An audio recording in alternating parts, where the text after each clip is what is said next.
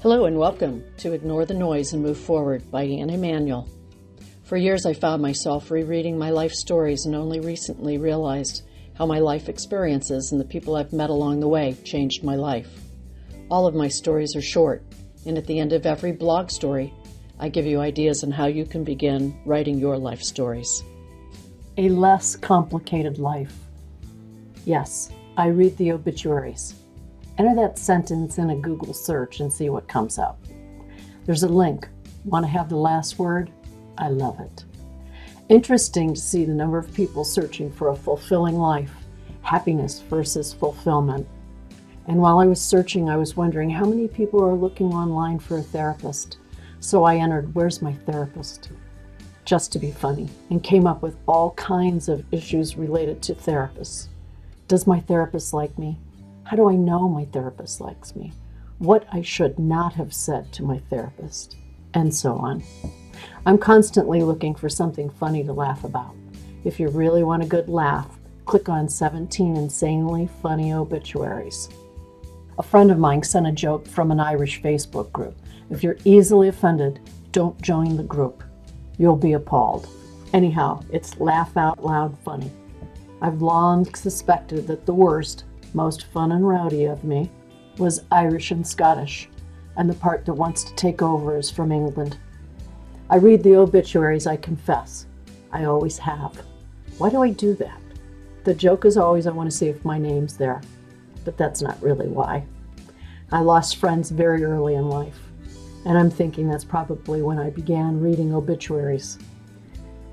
Today I look for something interesting, like large family. Where did they come from? Their journey. How and when did they come to America? What kind of work did they do? What church did they attend? What did the family have to say? I think about the era they were born into and why or how they ended up in Ohio. Sometimes you see more than one obituary for the same individual, written by two different family members, like say the first wife or the second wife and or the girlfriend. Or maybe the first set of kids and the second set of kids. It's comical. Or the second wife refuses to acknowledge the first family. Hence, the obituary says there are four more adult boys and three more adult girls.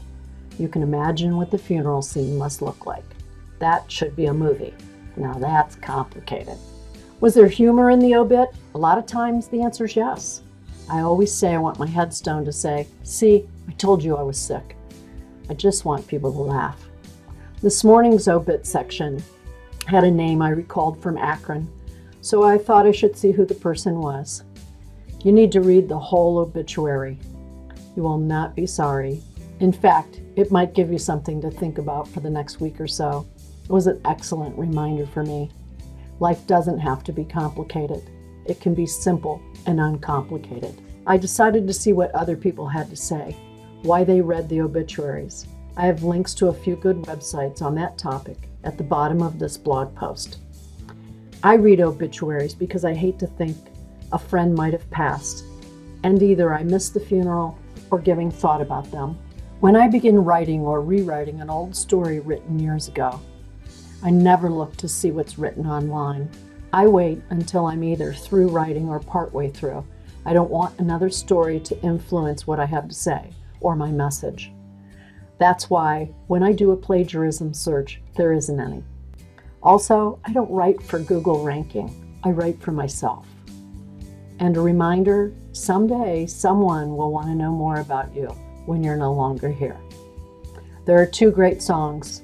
The first is a beautiful instrumental. When I listen to it, I hear the guitar telling a story of a great life. Remember, an extraordinary life is what you make it. Sometimes less is more. Then the next song is one of my all time favorites.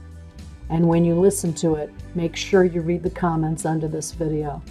Read the comment from nine years ago from a Vietnam veteran and how the words in this song impacted his survival. Now, what to write about? Write about the positive times in life.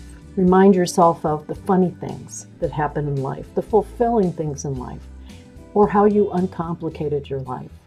Maybe something hysterical. See the humor in life. Give thought to good times. And remember, a parent's job is never done. A grandparent's job is never done. tell that story. As an older parent, you might stop giving unwanted advice. Still, your story should be something you impart, food for thought, little pieces of the moral to the story. Maybe a simple story on how Mr. and Mrs. So and so made it through life, how they stayed married, or gave back to the community. Why doing the right thing will save you a lot of trouble. Why raising your children right to begin with and giving support will help them and you avoid a lot of misery and long term damage. The purpose of my stories is to encourage you to write about your life, and you will be amazed at your personal growth. You know how when you're talking with someone and they're telling you their experience, and while they're telling you their life experience, a thought comes into your mind, you can relate, you have a story to share too. Begin at that point and start writing. Thank you for listening to Anne Emanuel. Ignore the noise and move forward. If you enjoyed my story, check out anneemanuel.com. Download the writing tips and or sign up for new stories. Feel free to comment on this podcast. You can also follow or connect on social media. Thank you.